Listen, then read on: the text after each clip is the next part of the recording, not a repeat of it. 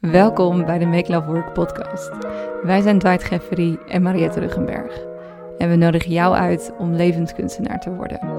Om de liefde en het leven ten volste te ervaren en op een manier in te richten die bij jou past. In elk gesprek herstellen we het vergeten weten. Dat ene belangrijke inzicht dat al in jou zit, maar weer even gespiegeld mag worden. Zo, je welkom. Dankjewel. Fijn dat je er bent. Ehm, zou je de luisteraars willen vertellen wie je bent en wat je doet?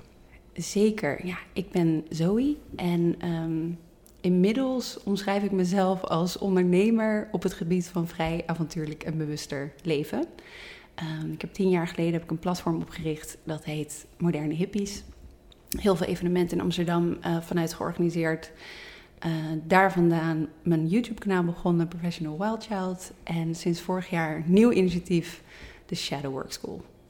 Mooi. En daar gaan we het eh, vandaag over hebben. Exact. Eh, de schaduwzijde van cancel culture. ja. We waren net, we waren net met z'n- drie aan het praten erover, over hoe ons daarbij voelden. Ja, ik vind het spannend, geef ik eerlijk toe. ja. Het is een, het is een gevoelig onderwerp, zeker als man zijnde. Ik ben ook eh, heel blij dat ik dit met twee vrouwen doe. Ik zou dit nooit van mijn leven willen doen met een andere man of met twee andere mannen. Althans niet het gesprek daarmee willen starten. Misschien dat ik hierna ooit het met een andere man zal doen, maar ik ben heel blij dat ik het met jullie doe. En, eh, dus dank je wel dat je, dat je met ons dit gesprek gaat over een gevoelig onderwerp. Ja, wat ik ook al zei, ik vind het zelf ook heel spannend. Ja. ik, eh, vooral met de Shadowwork School richt ik me in eerste instantie op onze persoonlijke schaduw. Mhm. En de collectieve schaduw is er een onderdeel van inmiddels. Hmm. Ehm, en de cancel culture is nu een onderdeel van de collectieve schaduw. Ehm, ik denk wel dat het belangrijk is, voordat we echt het gesprek ingaan, dat het eh, belangrijk is om, om te benoemen dat de collectieve schaduw is iets anders dan een schaduwzijde. Of in ieder geval, daar ga je dus al met woorden gebruik, woordgebruik en definitie ervan. Ehm, want de schaduwzijde in de Nederlandse definitie is vaak een keerzijde of een nadeel. Mhm. Terwijl een collectieve schaduw is in ons onbewustzijn. Ja. En dat is wel een verschil. Onderscheid. Ja. En wat is het belangrijke verschil daarin dan? Ja? Ehm, nou, het collectief onbewustzijn is niet per se nadelig. Het is gewoon puur dat we daar op basis van conditioneringen en programmeringen ehm, leven. Voor een heel groot gedeelte. We zijn natuurlijk 90 tot 95 procent van de tijd gaan we onbewust door het leven. Ja. Ehm, heel groot gedeelte in ons persoonlijk onbewustzijn, maar ook een heel groot gedeelte collectief gezien. Ja.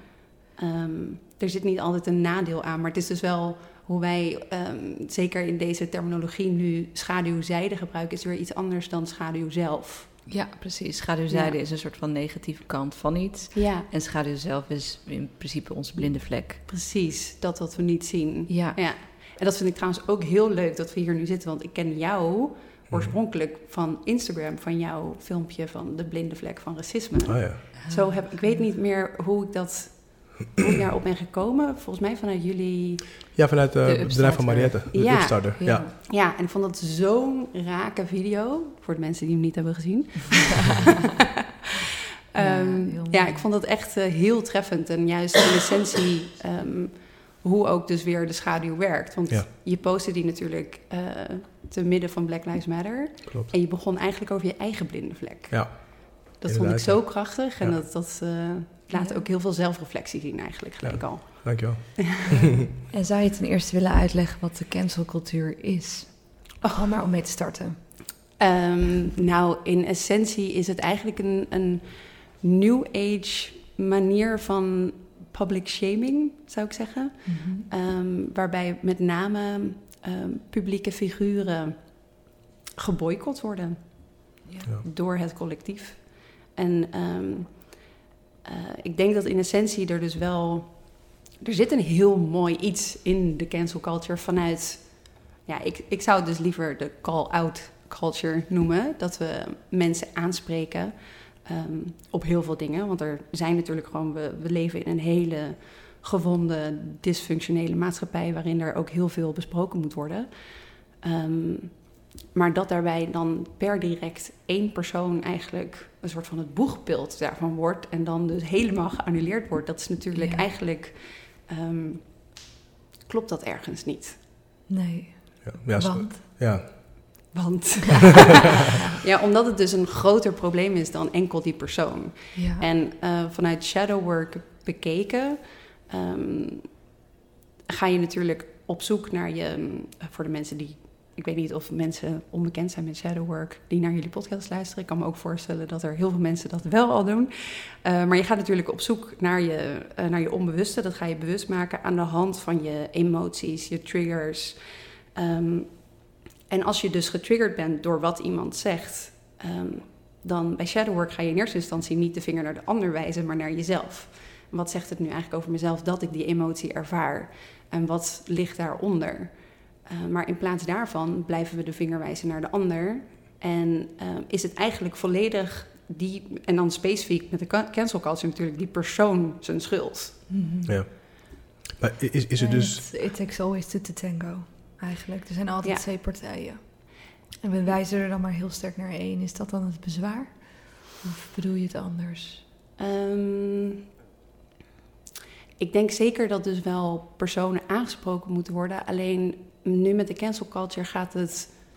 ehm, het debat moet wel plaatsvinden. Alleen uiteindelijk denk ik wel dat, je, ehm, ehm, dat het vooral gaat over de, wat jij net zei, de, de intentie van het gesprek. En ook vooral op dit gebied de intonatie, de toon Mhm. of voice.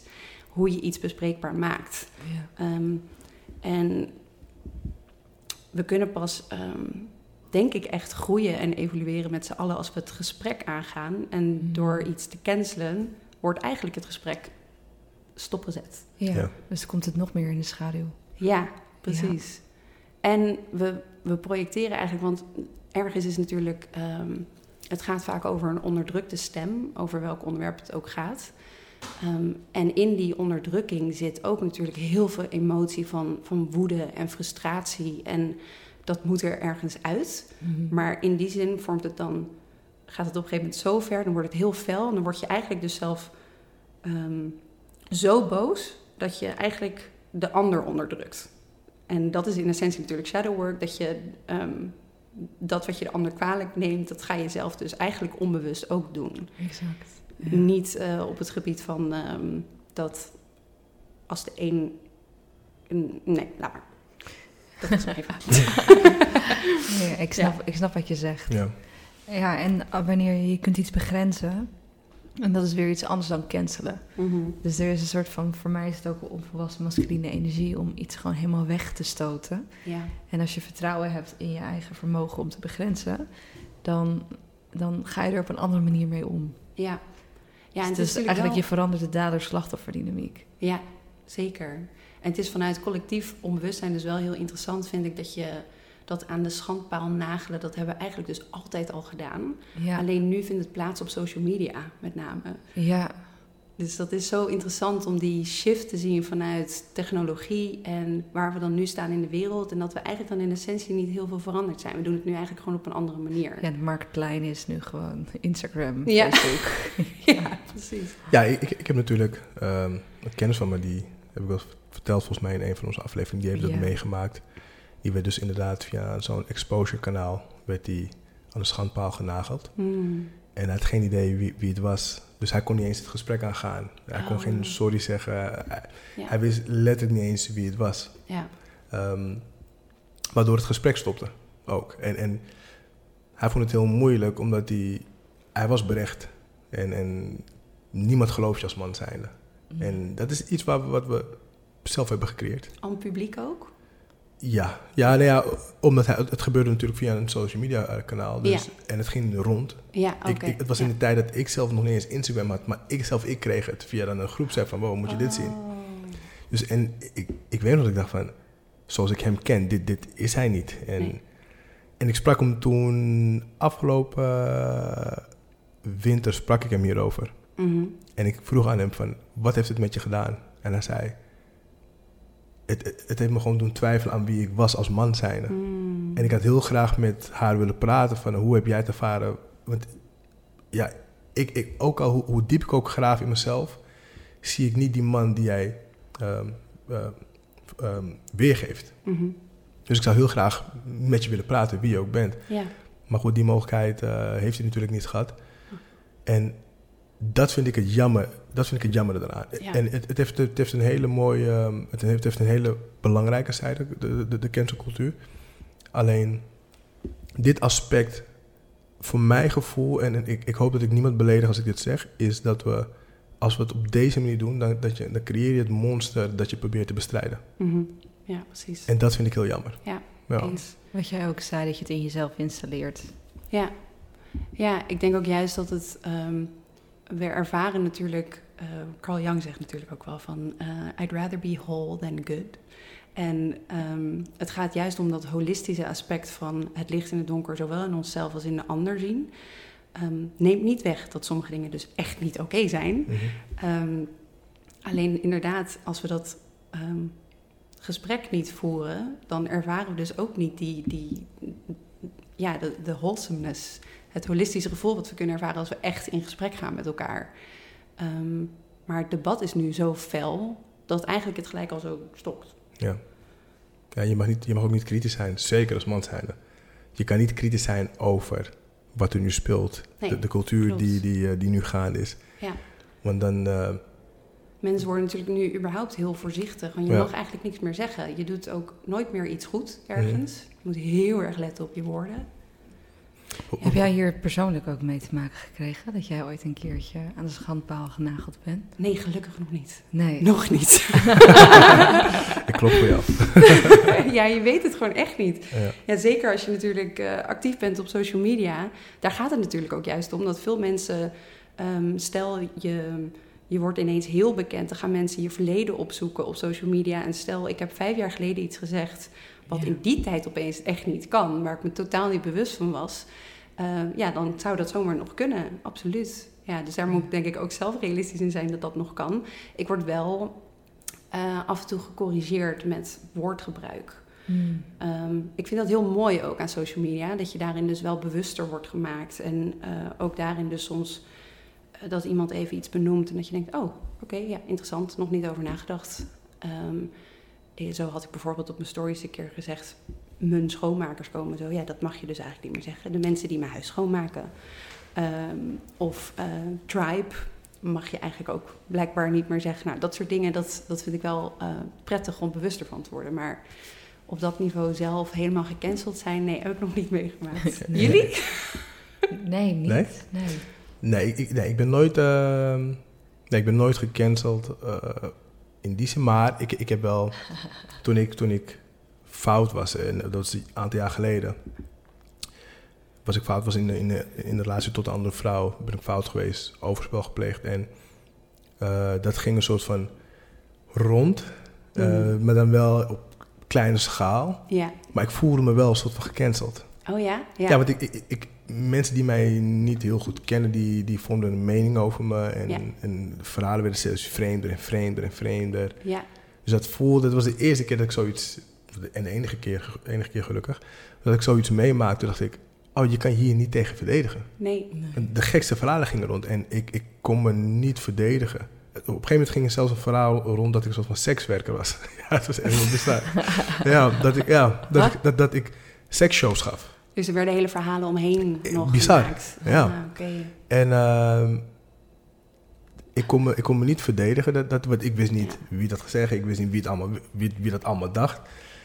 En dat heeft me zo boos gemaakt. Ja. Het heeft me extreem boos. Ik dacht van, dit is zo oneerlijk. Maar tegelijkertijd dacht ik ook, En waar werd je boos om? omdat het, omdat het niet waar was. Het was niet waar en ik werd veroordeeld. Voor, en ik had niet eens de kans om te vertellen ehm, wat het verhaal was. Want ik wilde best erkennen, ik ben fout geweest. Hmm. Maar dit is niet waar. Mhm. Dus het probleem is op het moment dat, ehm, wat ze vaak zeggen, één leugen maakt elke waarde discutabel. Mhm. Dus omdat je fout bent geweest, dan lijkt het alsof al je acties, alsof je een hele foute gast bent. Ja. En dat is, dat is zo funest. Je wordt volledig gestript van alles wie je bent. Ja. En, en die één actie, dat ben jij nu. Dit, Ja. is, dit is wie jij bent. Klaar. Maar voelde je je daarbij dus dan ook ontvreemd van jezelf? Of juist meer mens? Nou, in, in het begin niet. In het Ja. begin voelde ik me... De, de, althans, ik voelde dat ik... Dat er werd geprobeerd om mij te ontvreemden van mezelf. Mhm. Dus ik- alsof je essentie wordt weggetrokken door Mhm. iedereen die een mening over je heeft. Dus ik moest, ook, ik moest ook heel krachtig zijn om te blijven wie ik was. Ja. Maar die strijd, dat vergt heel veel van je. Wat daarna gebeurde, is eh, een soort van verlossing. Want je, je creëert een bepaalde onverschilligheid van... Oké, wacht even. Ik zit me nu druk te maken om mensen die mij niet kennen.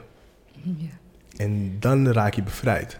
ja. Maar voordat je dat punt bereikt, sterf je. Het is letterlijk van, om in de hemel te komen moet je eerst sterven. Mhm. Dus ik ben echt eerst gestorven. En toen dacht ik, oké, who cares? ja. Maar het was, wel, het was wel even een proces, ja. Ja. ja, ik herken het wel. Ik ben ook eh, vreemd gegaan. En dat, ehm, ik weet ook nog wel dat eh, mijn vader zei toen bijvoorbeeld ook... dat doen wij toch niet in de Ja. familie? En dat is eigenlijk überhaupt die uitspraak van... Dat, dat doen wij als familie niet. Dat is een van de grootste schaduwdingen die, natuurlijk die we eh, projecteren op elkaar. Van dat gebeurt hier niet, dus je past je als vanzelf aan. Terwijl in het vreemdgaan zelf ehm, ook al... ehm, heb ik natuurlijk spijt dat ik mijn ex heel erg pijn daarin heb gedaan. Ehm, heb ik daarin dus wel uiteindelijk een soort van meer holistische ervaring in mezelf ervaren. Vanuit, oké, ik ben ook maar mens. En ik was totaal blind in dat moment van wat er eigenlijk gebeurde. Ook in mijn emotionele wereld, wat het over mezelf zei. Ehm, ik heb er vooral heel veel van geleerd. Ja. Ehm, maar inderdaad, in die zin eh, ben ik ook zeker door zijn vrienden toen gecanceld. Ja. Ja. Ja, en dit is gewoon een, het is een hele nare ervaring. Het is een, eh, maar tegelijkertijd, ben, nu ben ik zo blij dat ik daar door- doorheen ben gegaan. Ja. Want ik voel me nu letterlijk onsterfelijk. Ja, Dat je, je kan alles over me. Ik, ik, ik denk dat ik, als ik dat niet had meegemaakt, zou ik nooit in staat kunnen zijn om deze podcast te maken. oh ja? Dat denk ik oprecht. Omdat ik ehm, voor die, kijk, het is jaren geleden, maar voor die tijd eh, was ik, eh, zag ik kwetsbaarheid misschien nog als een, als een zwakte. Mhm. En ik word vaak aangesproken van, oh, ik vind het zo dapper dat je zo kwetsbaar durft te zijn. Mhm. Ik zie dat niet zelf zo. Want ik denk, ja, ik zeg gewoon dingen over mezelf die gebeurd zijn. Dit is Mhm. wie ik ben. Ja, Daar zit niks kwetsbaar aan. Dus ik, ik kan ook geen credits nemen daarvoor. Op het moment dat iemand tegen me zegt, oh, je bent, je bent super kwetsbaar, heel dapper van. En ik denk van, ja, het kost me eigenlijk heel weinig moeite, want ik vertel gewoon wat er gebeurd is. En wat, wat is het ergste wat kan gebeuren? Je kan herhalen wat ik heb gezegd. Mhm. Je kan het niet tegen me gebruiken. Want ik heb het al gezegd. Ik Ja. ontkracht je van, van, je, van je wapens. Maar voor die tijd, voordat ik ehm, mijn, mijn donkere kant had geaccepteerd, had ik dit niet kunnen doen. Want dan was ik nog te bang geweest over wat mensen over me zouden kunnen denken. Mhm. En ja, had, had ik, had ik, heb, ik, heb ik mezelf een beeld voorgehouden van mezelf die niet juist was. Want Ja. ik, ik was toen nog, ja, ik ben een goed mens. Mhm. En ik mag geen fouten maken. Mhm. Totdat je een fout maakt en denk je, van, Ja. oké, ik ben maar een mens. Ja, precies. ja, ja, En dan, en dan voel je je heel vrij. ja, Want je, ja, je, je hebt toch al je lelijke kant laten zien. Ja. ja. Nu maakt het ook niet meer uit. Ja. ja, en dat is natuurlijk in essentie wat er dan dus misgaat, quote-unquote, met de cancel culture, is dat dan iemand anders dus geen fout meer mag maken. En dan is de vraag van, heeft diegene zelf nooit een fout gemaakt in zijn leven, haar leven? Ja. En dat stoort mij altijd. ehm, dat vind ik een van de moeilijkste dingen in contact met andere mensen. Als andere mensen zich gedragen alsof hun eigen shit niet stinkt. Mhm. ja, precies. Dat vind ik een van de moeilijkste dingen tot de dag van vandaag om mee om te gaan. Ja, Als ik aan het luisteren ben naar iemand en iemand heel oordelend is over een ander, denk ik van, Mhm. come on, laten we niet zo streng zijn voor mezelf, voor, voor, Mhm. voor elkaar. Ja, Want ik, ik weet zeker dat als ik, als ik maar diep genoeg graaf, dat er hele duistere geheimen in jou zitten, die of niemand weet of een aantal mensen weten het, maar ja.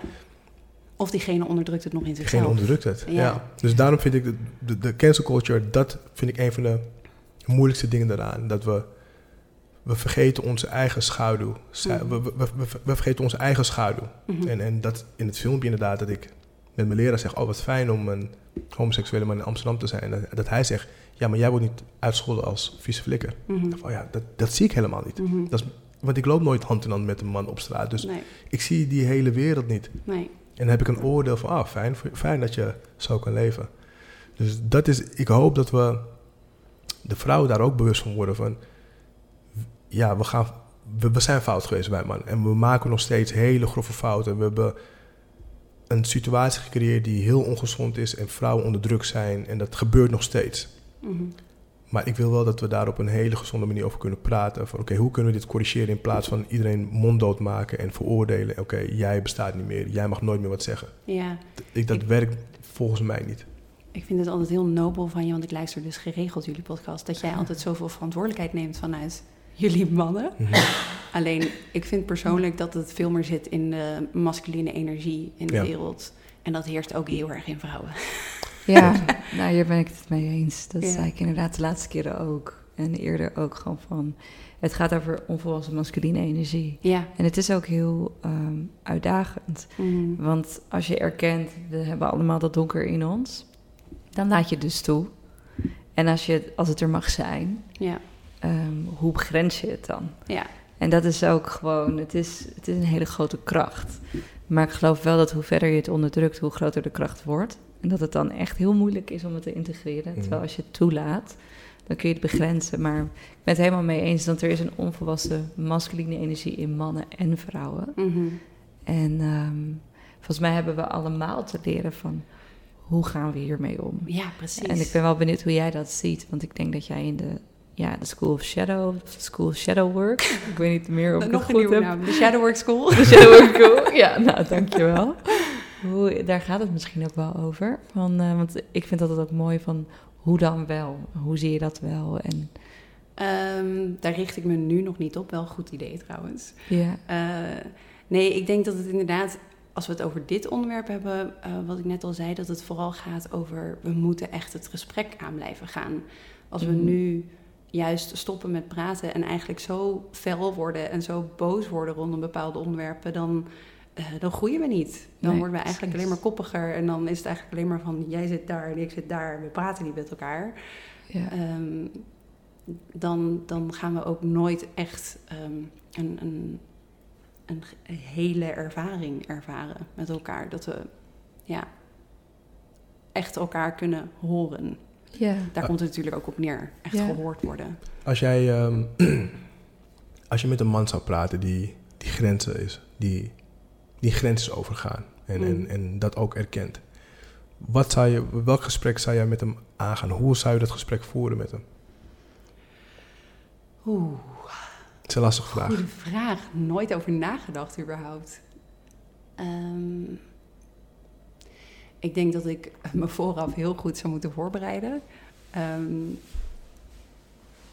zeker omdat er natuurlijk daarin dan echt wel veel emotie zit.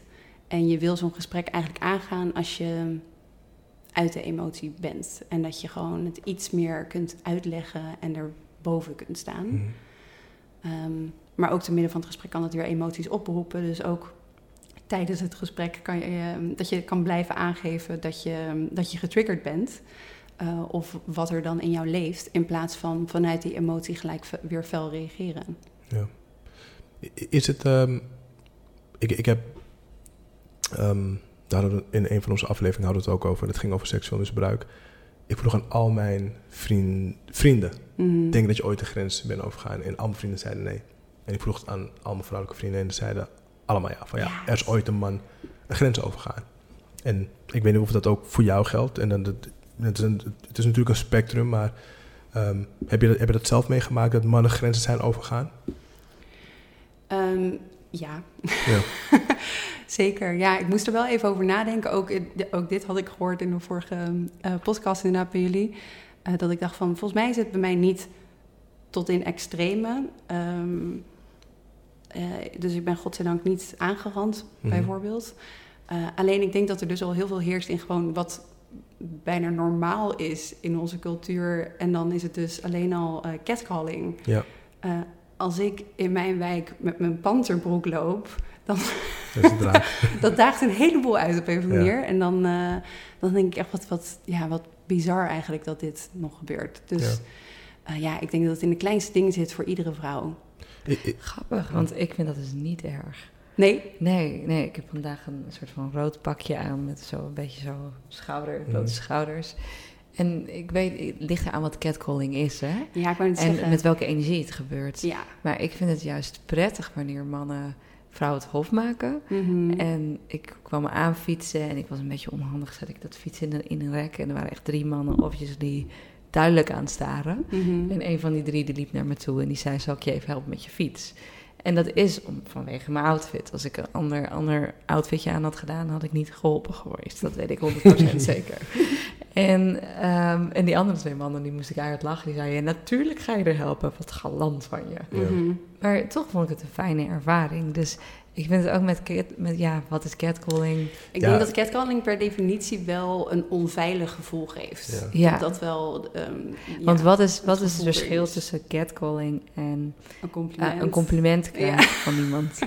Ja, Ja, ja. Een soort van, ik, ik respecteer het 100%, maar dit wil ik soort van ook niet cancelen. Mhm. Snap je? Mhm. Dus ehm, Ja, en daarin ontstaat dus juist ook weer dat sommige mannen waarschijnlijk weer heel voorzichtig worden en dus niks meer doen of niks meer durven te zeggen. Dat zou Ja. kunnen. Ja. ja, dus daarom ben ik Klopt. gewoon nieuwsgierig van om het gesprek dan aan te gaan. Ja. Van wat, waar ligt voor jou dan de grens tussen wat je als aangenaam ervaart en wat wanneer je soort van het hof wordt gemaakt of wanneer, Mhm. nou ja, het leuke is dat, me, dat je blijkbaar prachtig eruit ziet in je panterbroek. ja. en, en wanneer is het vervelend? Ehm, ja, ik denk dat het bij mij heel erg zit in dat gevoel van veiligheid. Mm. Hoe- iets wordt gezegd. En dan heb je het dus eigenlijk weer over intonatie, het Ja, tone of voice en hoe dat dan gaat. Eh, En of de je je gewoon ja, veilig voelt in de situatie en dat het iets leuks is, is iets anders dan dat het ehm, bijna gevaarlijk aanvoelt. Maar ook daarin ehm, merk ik nu gelijk bij mezelf bij dit onderwerp, daar zit bij mij ook een schaduw, omdat ik als kind werd ik achtervolgd door een jongen. Ehm, en daar heb ik echt altijd nog last van gehad. Dus eigenlijk nog steeds op straat kijk ik altijd achterom. Hmm. Ehm, dus daar zit voor mij dat, ehm, die, die projectie dan als het ware. Dat als er iets gebeurt, voel ik me eigenlijk per direct onveilig. Ja. Ah, ja.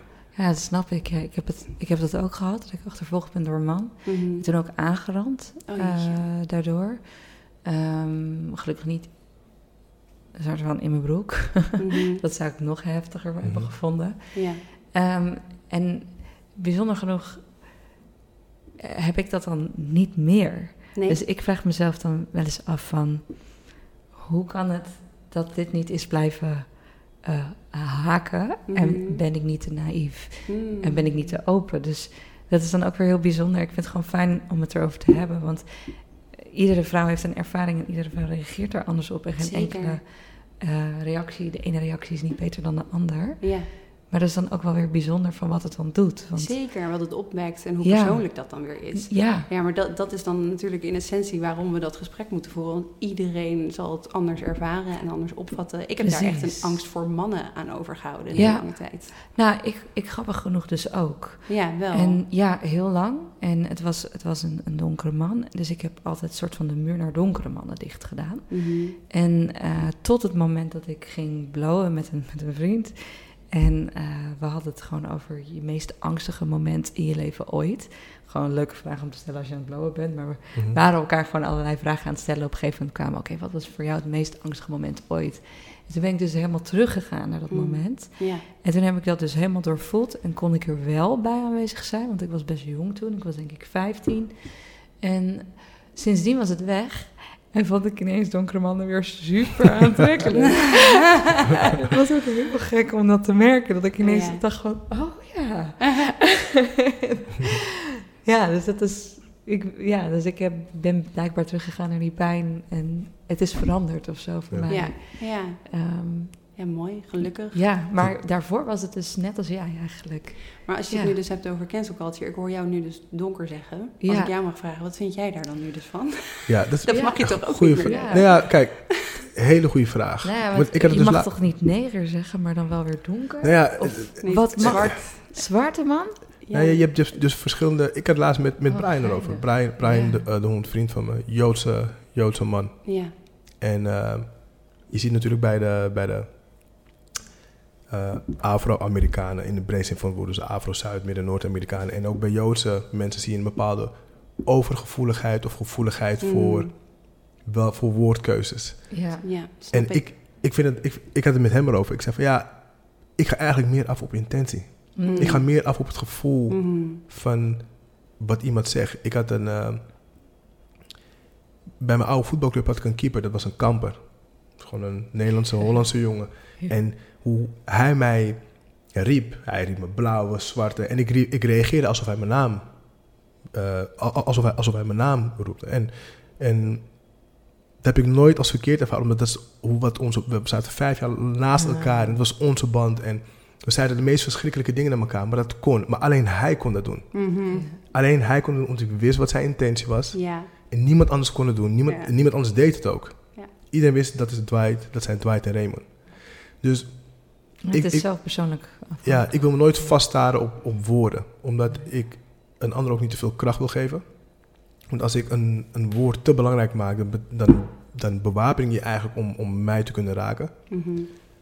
Dus ik vind, het- ik vind het nog steeds een, ja, een hele goede vraag. Ik vind het nog steeds heel moeilijk. Hoe wil ik aangesproken worden? Ik ga meer af op een soort van energie. Dus ik kan je ook niet vertellen. Je kan, ik kan je ook niet vertellen. Dit is de enige manier hoe ik aangesproken zou willen worden. Als ik, als ik zo naar jullie verhalen eh, luister, naar de ervaring die jullie hebben gehad in het verleden met mannen. ehm, ja, dat is voor mij totaal wereldvreemd. Ja. Ik heb niks in de buurt daarvan meegemaakt. Mm. Ik heb wel eens vreemde dingen meegemaakt, maar bij lange na niet wat jullie hebben meegemaakt. Dus vanuit dat oogpunt snap ik ook heel goed waarom deze hele beweging is ontstaan, waarom het, is, waarom het heeft plaatsgevonden, waarom het, waarom het voor zoveel triggers, voor, voor zoveel triggers zorgt bij vrouwen, omdat, wat ik al zeg, al mijn vrouwelijke vrienden hebben allemaal iets naast meegemaakt met een man. Dus op het moment dat, eh, dat er een man is die, ehm, ja, die wordt beschuldigd van iets, dan, dan, dan snap ik ook wel dat je misschien niet de tijd en de ruimte wilt nemen om te kijken wat zijn verhaal is. Mm. Want het, het gebeurt weer gevoelsmatig. Ik kan me dat voorstellen dat het zo voelt. Op het moment dat jij wordt aangesproken op straat, dan gaat het niet om die ene man die je aanspreekt, maar dan is het wat er in het verleden is gebeurd. Ja. Precies. Ja. Dus, dus ik, ik snap het heel goed. En, en, maar alsnog hoop ik van. Ik hoop dat we dat ook ontgroeien. Ja, ik denk wel dat het dus de combinatie is van mijn persoonlijk verhaal van vroeger, inderdaad, Mhm. wat ik altijd met me meedraag. En zo hebben we allemaal ons persoonlijke verhaal. Maar ook inderdaad wel dat het gebeurt. En precies wat je zegt, ik denk dat dat een hele goede is van welk woord er ook wordt gebruikt. Ik denk dat het uiteindelijk gaat om die energie die Ja. erachter zit. We zijn uiteindelijk allemaal energie en Mhm. dat voel Ja. je natuurlijk. Of Ja. dat oké is of niet. Of dat het toch een beetje grimmig aanvoelt. Maar zou het niet ook zo zijn dat de cancelcultuur gewoon een, een soort van symptoom is van een reis naar volwassenheid die we gewoon wel te maken hebben?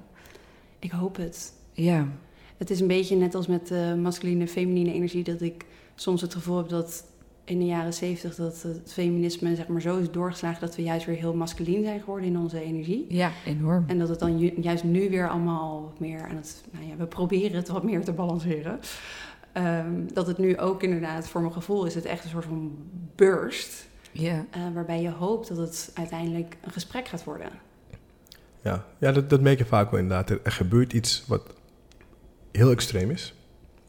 Eh, dat, is de, dat waren de vrouwen die, of dat zijn de vrouwen die onder druk zijn.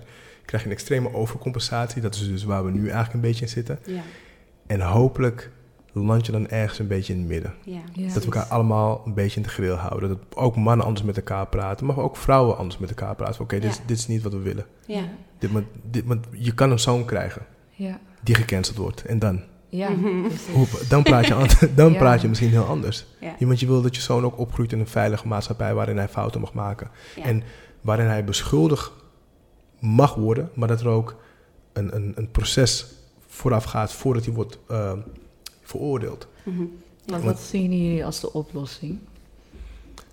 Ehm, ik, ik als man zei dat? Mhm. Ja, allemaal. Oh, allemaal zien als oplossing. Wat, wat zou dan wel kunnen in plaats van de cancelcultuur? oh, oh, easy. Dat er geluisterd wordt naar de mannen. ja. En ik, ik, scha- ik durf het bijna, ik krijg het bijna mijn mond niet uit, maar eh, dat- ik denk dat, dat, dat er geluisterd wordt naar mensen. Laat me, ik Ja, trek het breder. precies. Niet alleen naar mannen, maar dat, er, eh, dat vrouwen het gevoel krijgen dat op het moment dat er iets gebeurt wat voor hun niet helemaal fijn voelt, dat ze Mhm. erover kunnen praten, dat ze worden geloofd. Want ik denk dat daar een heel groot probleem lag in het verleden. Mhm. Dus dat vrouwen, dat, dat er echt wordt geluisterd en dat niet een vraag wordt gesteld van, maar wat had je aan? Weet je, of Mhm. Waarom liep je daar alleen? Maar dat soort dingen gebeurden in het verleden, waardoor vrouwen misschien minder gingen praten. Dus dat er wordt geluisterd naar vrouwen op het moment dat zij zeggen, iemand is mijn grens overgegaan. Op het moment dat dat gebeurt, dat er met de man wordt gesproken. Hey, dit is wat er wordt gezegd. Hoe heb jij het ervaren? En dat die twee dan met elkaar gaan praten. De man en de vrouw, of, of uh, man en de man, whatever, wat de, wat de samenstelling ook is. Dat die twee met elkaar gaan praten. En dat ze dan kunnen erkennen van oké, ik, heb, ik heb een blinde vlek gehad voor jouw grens. Mhm. Ik ben een grens overgegaan. Dit is, hoe, dit is wat mijn intentie was. Dit is hoe ik de avond heb beleefd. Ik heb absoluut met die intentie heb ik niet, heb ik niet gehandeld. Uh, maar het spijt me, want je kan nog steeds met de juiste intentie verkeerde dingen doen. Mooi. Dus ik denk dat zo'n soort gesprek helend zal zijn voor, voor beide. En dat, dan, dan kan je nog steeds, dan is er nog steeds schade ontstaan bij de vrouw.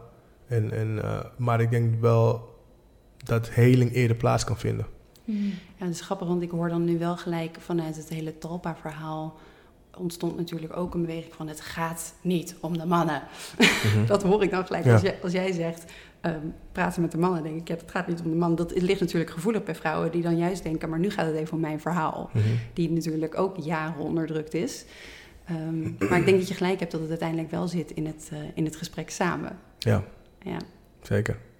En wat, ja, heb je daar nog iets aan toe te voegen? Want je hebt het natuurlijk al de hele tijd van, nou, gesprek, dat is belangrijk. Ja. Maar wil je hier nog iets aan toevoegen of is dit voor jou?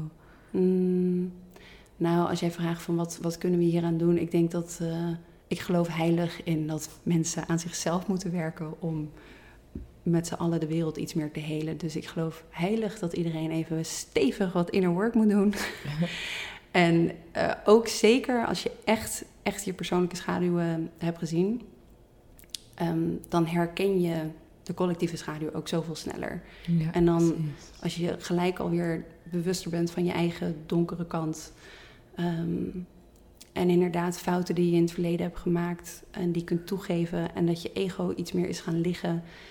Um, dan ga je als vanzelf, zie je dus ook het, het collectief wat breder. En dus ook de fouten van een ander. En dat praat het alsnog niet goed.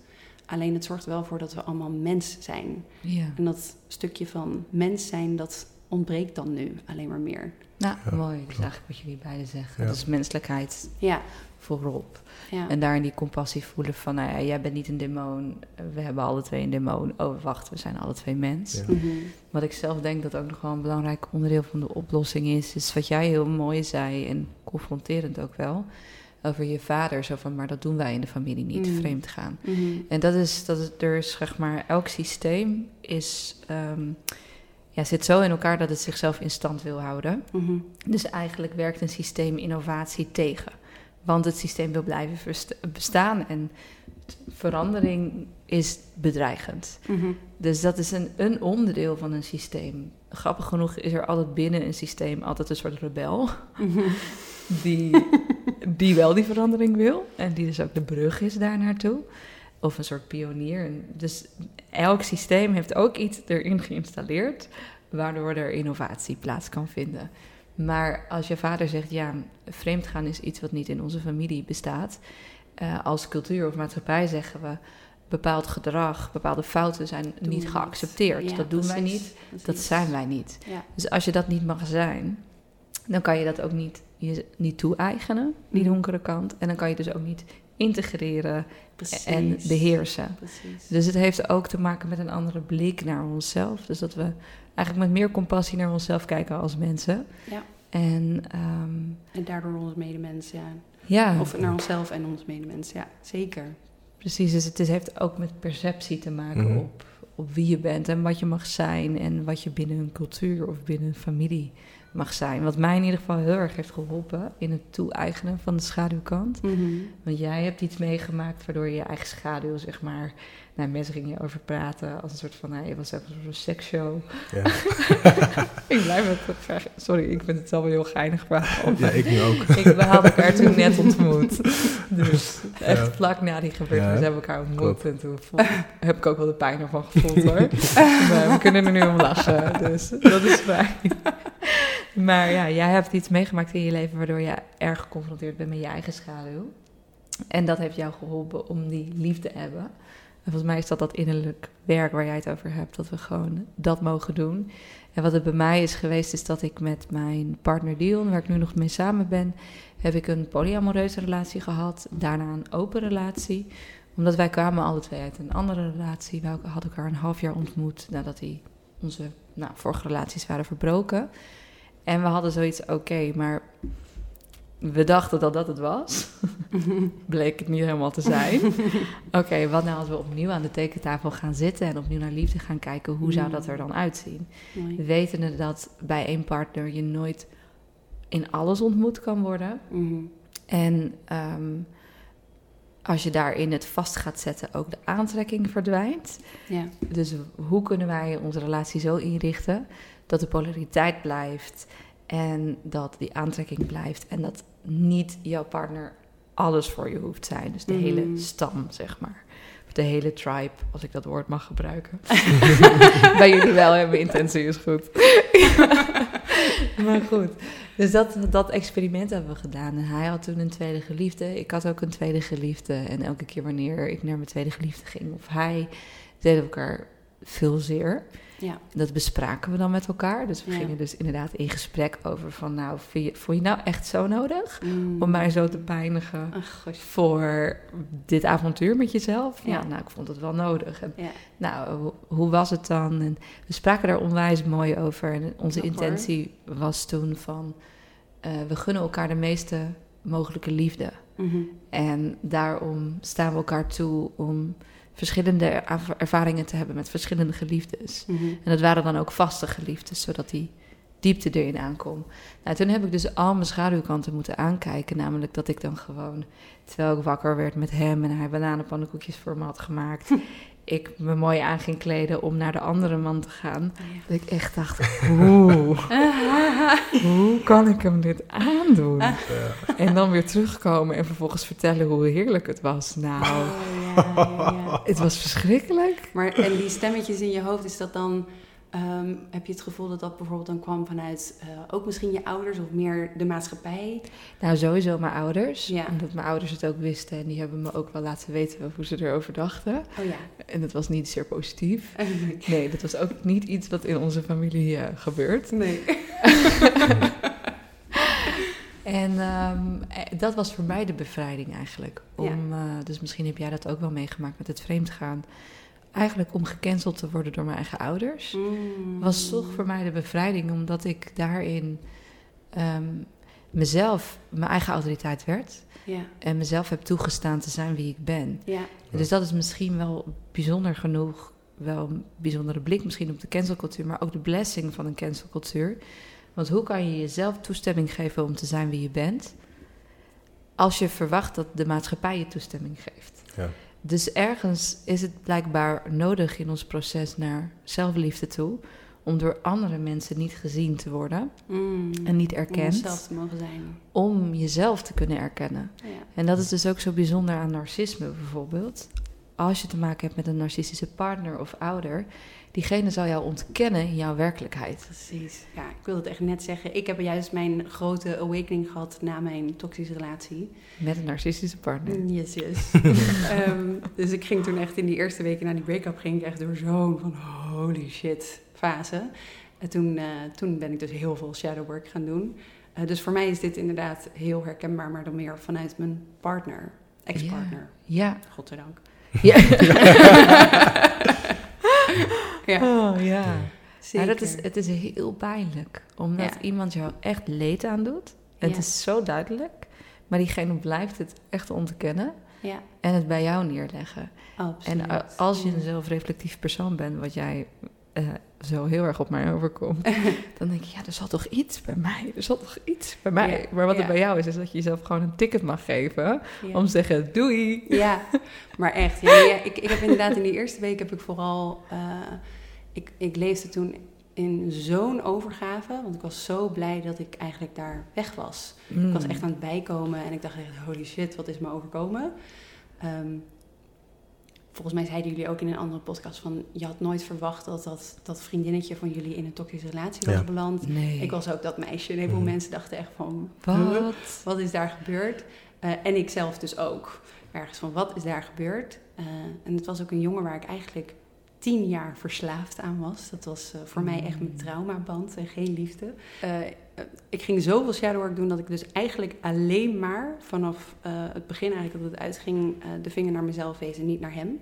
Ja. Ehm, ik, ik ging echt bij mezelf te raden van hoe heeft me dit kunnen overkomen? En dan niet in de slachtofferrol vraag, maar gewoon echt van wat zegt dit over mezelf?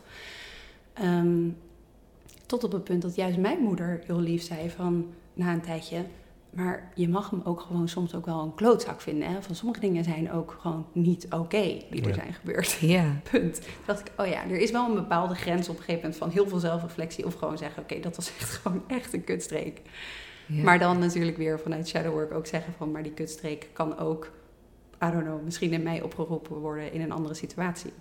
Ja, maar het is een verschil tussen zeg maar eh, iemand wegduwen en dismissen. Mhm. Van jij bent het eigenlijk niet waard. En je kunt ook. En er is een verschil tussen. Dit is een grens. Ik vind dit gewoon klote gedrag. Ja, Ik laf je. Ik, Punt. ik, ik- ja, ik vind je gewoon. Ik, ik hou van je voor de goede klootzak die je bent. ja. maar ik blokkeer je vanaf nu wel. Ja, nou, gewoon. ik hoef je niet zo dichtbij. Nee. Nee, je mag gewoon niet. een beetje op een afstandje staan. Ja. Ja, maar ook dat komt natuurlijk wel weer neer op, eh, op je veilig voelen. En ook gewoon Ja. survival. Van, eh, Ja. Zeker. En dat is denk ik wel gewoon belangrijk aan de cancelcultuur. Dat je in gewoon niet de cancelcultuur, maar aan eh, deze beweging die volwassen worden, aan het volwassen worden is dat we ons wel realiseren van wie willen we dichtbij en wie niet. Mhm. En ik vind echt dat we daar een onderscheid mogen maken. ja. Wie is nou voedend voor me en wie is niet voedend. En met alle liefde ook. Want het grappige is, is dat met relatiecoaching komen, zie ik gewoon best wel veel tussen stellen ook. En laatst werd ik opgebeld door een cliënt en die zei van, zei, ik ben zo lelijk geweest. zei, het is niet, het is, ik ben zo vals geweest. Oh. En ze durfde het niet Ja. te vertellen. Ik zei, oh joh, wat prachtig. Vertel, wat heb je allemaal gedaan? Ik ben nu wel nieuwsgierig. Uiteindelijk heeft ze alles verteld. En zei ze, oké, ik heb het verteld. en toen zei ik, oh ja. Ik oh, dit wel- was wel echt vals, hè? Hmm. Zo. En zei ze, je hebt geen oordeel, hè? Nee. Ik zei, nee, ik heb geen oordeel. Ik zei, het is alleen niet zo handig. en dat is, ik zit er heel pragmatisch in de wedstrijd. Dus Ja. het is gewoon niet Ja. handig. Ja. Nee. En je komt op deze manier niet met elkaar verder. Mhm. En dat is denk ik dat je gewoon op een punt mag komen dat je zoveel van jezelf kan houden. En daardoor dus ook van de ander. Mhm. Dat je heel pragmatisch kunt kijken naar gedrag. Ja, En dat lijkt mij gewoon heel prettig. zeker. Dat het gewoon, dat mensen de fouten mogen maken, maar dat je vanuit een heel pragmatisch stuk zegt: Goh, nou, lijkt me niet zo'n goed plan meer, jij en Ja. ik. Ja, ja, ja zeker. Ja. Maar wat mooi dat diegene dat wel over zichzelf kon zeggen. ja Dat- heel. Dat, dat vereist ook een soort van ego-dood. om dat te Heel. Nou, zeker. Ja. Ja. Zoe, dankjewel. Jullie dankjewel. Dankjewel. Jullie wel. Waar kunnen de luisteraars je vinden? Eh, ik denk het eh, makkelijkste is Professional Wild Child of de Shadowwork School. Nou, we zetten de omschrijving ook in de, in de beschrijving. Thanks. Dank jullie wel. Ja, jij ook. Stel dat je dit een mooi gesprek vindt. eh, heel fijn als je de podcast-episode deelt en abonneert op ons kanaal. Dat helpt ons met onze zichtbaarheid, maar ook met onze missie. Want hoe meer mensen delen, hoe meer liefde we met elkaar verspreiden.